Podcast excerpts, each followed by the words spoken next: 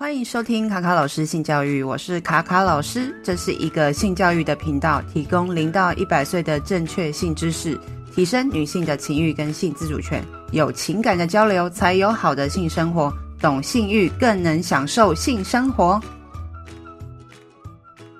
Hello，今天这一集啊、因为高雄同志游行在九月九号这一天的下午三点到六点，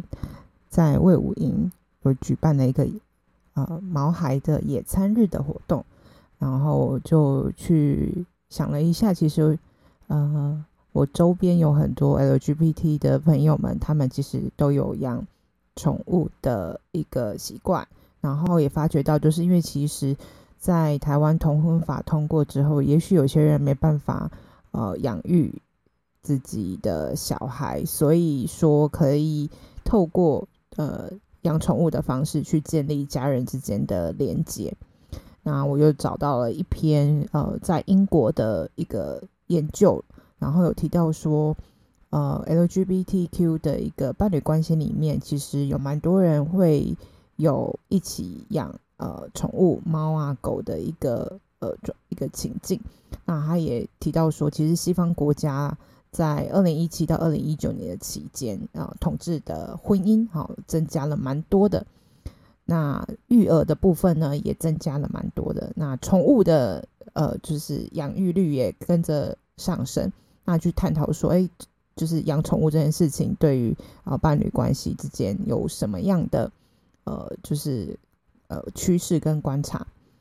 那在这个呃，就是为什么人想要养宠物这件事情，就回归到这件事情的探讨，就是说，哎，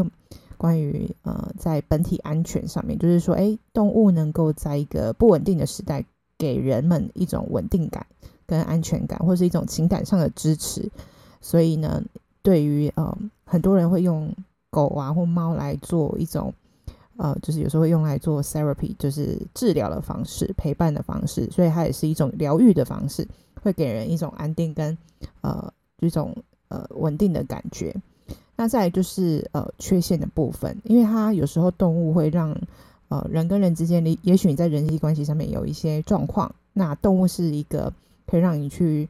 呃取代那个人际关系，让你有满足到跟呃一些人互动的那个。感觉陪伴啊，爱的那个部分。那第三个就是替代，因为有时候呃，很多同志家庭他没办法呃生育嘛，因为毕竟同个性别。那如果说他也没有特别去呃做，就是代理孕母，或者是说哎去呃买精子来受孕，那所以就是养宠物这件事情，就好像是两个人之间有把宠物呃，很多人都说毛孩毛孩，就是希望把它当成一个呃孩子一样来。呃，养育、养育跟对待嘛，所以人们会将这个情感啊，或者是投射在这个毛孩身上，就会变成自己的小孩的呃一个替代品。那也不能说是替代品，它是一个就是养育的两个人一起养育的一个情感的连接。那也会花比较多的钱去呃养育这个呃毛孩。那再来就是扩展的部分，就是说，哎，人跟动物之间的关系其实不只是呃人跟宠物。人跟毛孩之间，它可以是在家庭的结构里面，或是社会上的关系，它是一种呃人与人呃，或是家庭成员之间的一个关系跟连接。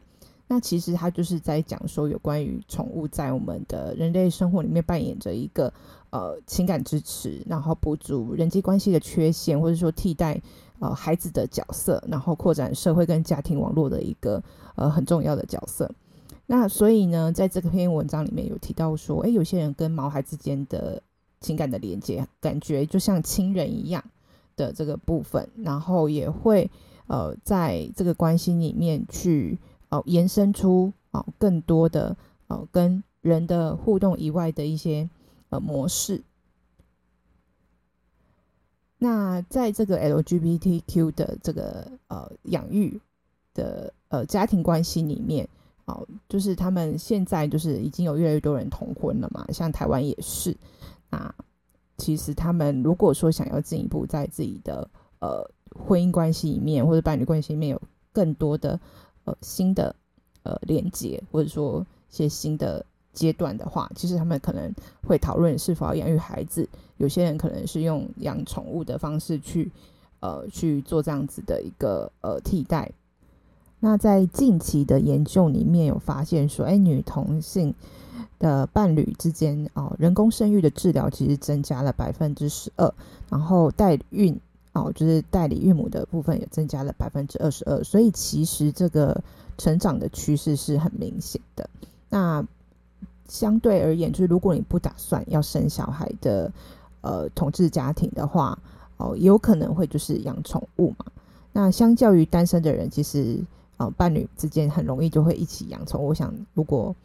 哦，大家有类似的经验，应该都蛮有感觉的。他们会想要一起有承担呃养宠物的一个责任跟情感的连接。那猫跟狗之间就是最主要两种被呃就是被选择的宠物类别嘛。那大家可以去想象一下，就是说，哎，身旁哦，你觉得伴侣之间会养猫的比较多，还是养狗的比较多？那男同的他们喜欢。的是狗比较多还是猫比较多？大家可以去稍微做个观察。那接下来就是有一些研究，就是提到说，哦，情侣养猫的比例呢是增加五 percent，就是比较多的。那已婚的呃同志伴侣呢，养狗的比例呢增加了百分之十一。所以呢，养这个宠物跟猫，就是狗跟猫之间，其实还是有一些些的一些数据可以去做一些观察。那在过去的呃十年啊，英国跟很多世界上国家都有很多的对于同婚的议题，或是同婚的家庭，哦，其实也越来越就是比较接受这个多元化部分，所以不一定都是一定要结婚，然后也蛮呃，如果同居啊或者是什么，其实也都的这样的形态也越来越越多了。所以说呃，在这些年轻人的族群，也不一定就是一定就是结婚，也有可能是。呃，就是 long term 的一种呃生活的伴侣，然后再加上一起哦养育孩子的观念啊，或者说一起养育宠物等等的观念，就是很多元化。那呃，成为就是父母这件事情，其实有时候在呃同婚家庭里面是一个很重要也很困难的一个议题，因为可能不一定大家都想要生小孩，就跟一般的异性恋的夫妻是一样的。都会讨论到这个议题。那宠物是一个让呃，就是同婚家庭里面一个比较可以呃缓冲的一个方式啊，我觉得。那那另外呢，二零一八年有一个研究还蛮有趣，就是说对于呃 LGBT 里面哦有养宠物的部分，就是女同性恋比男同性恋更可能去呃一起养宠物。那女性养狗的呃。酷儿女性里面养狗的比例呢，跟异性恋的女性是相同的，所以其实女生对于养宠物这件事情是比较偏高的。那最后呢，就是还是帮高雄同志带游行来宣传一下哦，九月九号下午三点到六点，哦，在我们的卫武营呃都会公园，好有猫孩野餐日，欢迎大家一起去参加。那大家也可以分享哦，你们身旁的朋友们，就是伴侣关系里面，或是无论是呃 LGBTQ 的族群，或者是说异性恋的族群里面，他们养宠物的比例是不是越来越高，倾向于养宠物而不养小孩，或者是说他们对猫狗的偏好有没有因此而不一样？那今天这一集就到这里喽，那下次见喽，拜拜。